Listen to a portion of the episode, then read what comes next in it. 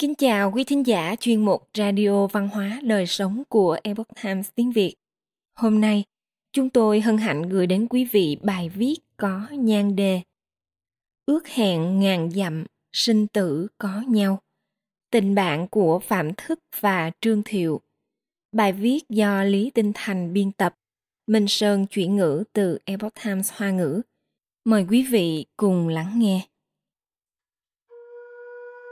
Thời cổ đại có năm loại quan hệ nhân luân, đó là vua quan, cha con, anh em, vợ chồng và bạn bè.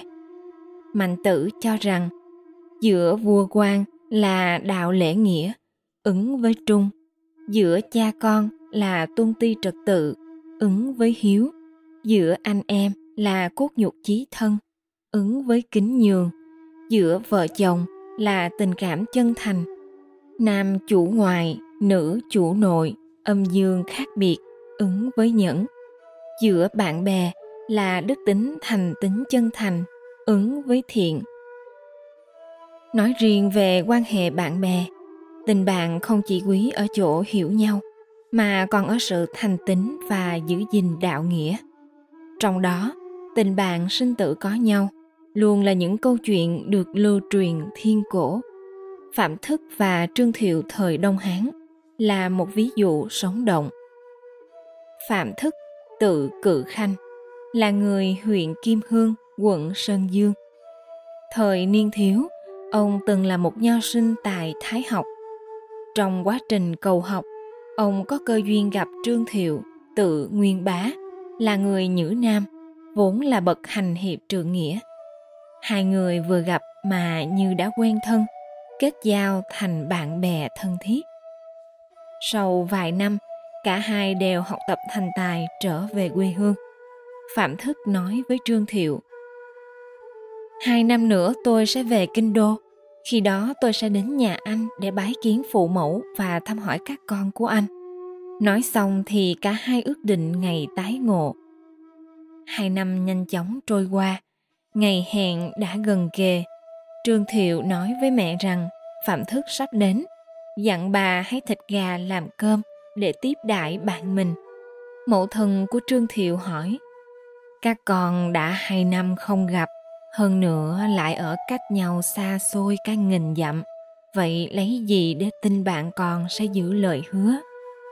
Trương Thiệu liền trả lời, Cự Khanh là người coi trọng chữ tính, quyết sẽ không thất hứa thấy con trai kiên quyết một lòng tin tưởng như vậy, mẹ trương thiệu đồng ý làm cơm tiếp đãi phạm thức. Quả nhiên vào ngày đã định, phạm thức đến thăm nhà. Hai người uống rượu hàng huyên, thân thiết không nỡ ly biệt. Người đời sau gọi tình bạn giữa phạm trương là kê thử chi giao, tức là tình bạn thịt gà nấu kê. Sau này phạm thức trở thành công tàu quận thủ không chỉ quản việc nhân sự mà còn có thể tham dự việc chính sự cấp quận. Trong lúc ấy, Trương Thiệu ở quê nhà lâm bệnh nặng, nằm liệt trên giường không dậy nổi. Chỉ có hai người bạn gần nhà là chất quân chương và ân tử trưng là tận tụy chăm sóc cho ông.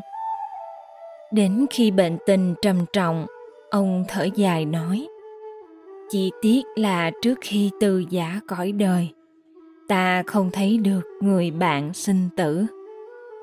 Nghe vậy ưng tử trưng không bằng lòng nói tôi và quân chương đã tận tâm tận lực vì anh mà vẫn không phải là bạn bè sinh tử cùng anh sao? Anh còn tìm ai nữa? Trường thiệu đáp hai anh là bạn bè cùng sinh tức là bạn bè sinh sống có nhau nhưng phạm cự khanh ở sơn dương mới là bạn bè tử biệt không lâu sau, Trương Thiệu qua đời vì bạo bệnh. Còn Phạm Thức thì nằm mộng thấy Trương Thiệu mặc áo mão cân đai, dáng vẻ vội vội vàng vàng đến gặp ông và nói Cự Khanh, tôi đã được định ngày rời khỏi thế gian rồi. Khi đến ngày chôn cất tôi sẽ trở về hoàng tuyền mãi mãi. Nếu anh còn nhớ đến tôi thì có thể gặp tôi lần cuối không? Phạm Thức đột nhiên tỉnh giấc, cảm thấy buồn bã vô cùng Nỗi u sầu trong lòng khiến ông rơi nước mắt. Sáng hôm sau, ông liền đem chuyện báo mộng đến xin thái thủ cấp phép để về quê dự tang. Thái thủ mặc dù không tin vào chuyện báo mộng, nhưng cũng không nhẫn tâm làm tổn hại mối tình thâm giao của ông, nên đồng ý. Phạm thức mặc sẵn đồ tang, cất công đi cả ngày lẫn đêm cho kịp giờ hạ huyệt. Tuy nhiên, khi ông chưa về đến nơi, thì linh cữu đã được khiêng đến nghĩa trang rồi. Nhưng người ta lại không cách nào hạ quan tài xuống huyệt được. Mụ thân của Trương Thiệu vuốt nhẹ lên chiếc quan tài rồi nói Nguyên bá à, lẽ nào con còn tâm nguyện gì chưa hoàn thành ư? Sau đó bà cho tạm dừng việc an táng lại. Lát sau, từ đằng xa, một chiếc xe ngựa chạy đến. Trên xe có tiếng than khóc. Mẫu thân Trương Thiệu nói, nhất định là Phạm Thức đến rồi. Phạm Thức đến trước quan tài, quỳ xuống khấu đầu nghẹn ngào nói. Nguyên bá à, anh có thể đi rồi, sinh tử đôi đường, từ nay ly biệt. Khi đó tham dự tang lễ chừng nghìn người, ai nấy đều cảm động rơi nước mắt. Nói lời từ biệt xong, Phạm Thức lại cầm di ảnh dẫn đường. Lần này linh cữu được đặt nhẹ nhàng vào huyệt mộ. Hàng ngày ông vẫn thường đến bên mộ Trương Thiệu, quét dọn, trồng cây. Sau ba tháng mới miễn cưỡng rời đi. Trở về Kinh Thành, Phạm Thức lại đến Thái học học tập. Đường thời trong các đồng môn có nho sinh Trần Bình Tử đến từ Trường Sa. Trước giờ chưa gặp Phạm Thức, nhưng đã nghe qua danh tiếng của ông. Sau này Trần Bình Tử lâm bệnh, bèn nhắn nhủ người vợ không nơi nương tựa của mình. Tôi nghe nói Phạm Cự Khanh ở Sơn Dương là bậc trung nghĩa, có thể phó thác sinh tử. Khi tôi mất đi, xin hãy an táng vào bãi đất trống trước nhà Cự Khanh. Ông còn viết một bức thư tuyệt mệnh lên tấm vải trắng, xin phó thác hậu sự cho Phạm Thức. Khi Trần Bình Tử qua đời, vợ ông đã làm theo lời dặn dò. Hôm ấy đúng vào lúc Phạm Thức đi vắng. Bà đợi Phạm Thức về rồi xin vào gặp để kể rõ sự tình. Phạm Thức đọc thư xong, khấu đầu hành lễ trước phần mộ mà nước mắt không ngừng tuôn rơi. Cứ như thể đó chính là bạn thân của ông vừa qua đời. Phạm Thức lại đích thân hộ tống vợ của Trần Bình Tử, đưa Linh Cửu trở về cố hương Trường Sa. Khi còn khoảng 4 năm dặm đường nữa là đến nơi, Phạm Thức đặt lá thư tuyệt mệnh lên quan tài rồi nói lời từ biệt.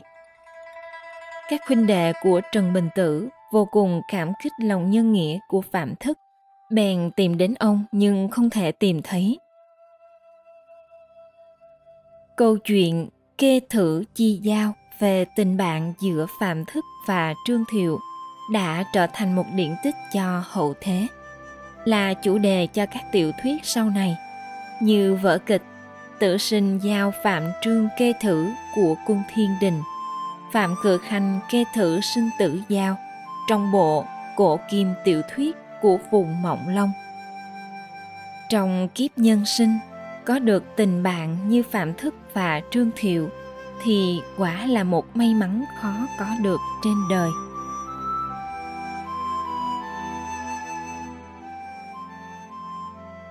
quý thính giả thân mến chuyên mục radio văn hóa đời sống của Epoch Times tiếng Việt đến đây là hết. Để đọc các bài viết khác của chúng tôi, quý vị có thể truy cập vào trang web itviet.com. Cảm ơn quý vị đã lắng nghe, quan tâm và đăng ký kênh. Xin chào tạm biệt và hẹn gặp lại quý vị trong chương trình lần sau. Kính chúc mọi điều bình an và tốt lành đến quý vị cùng người thân.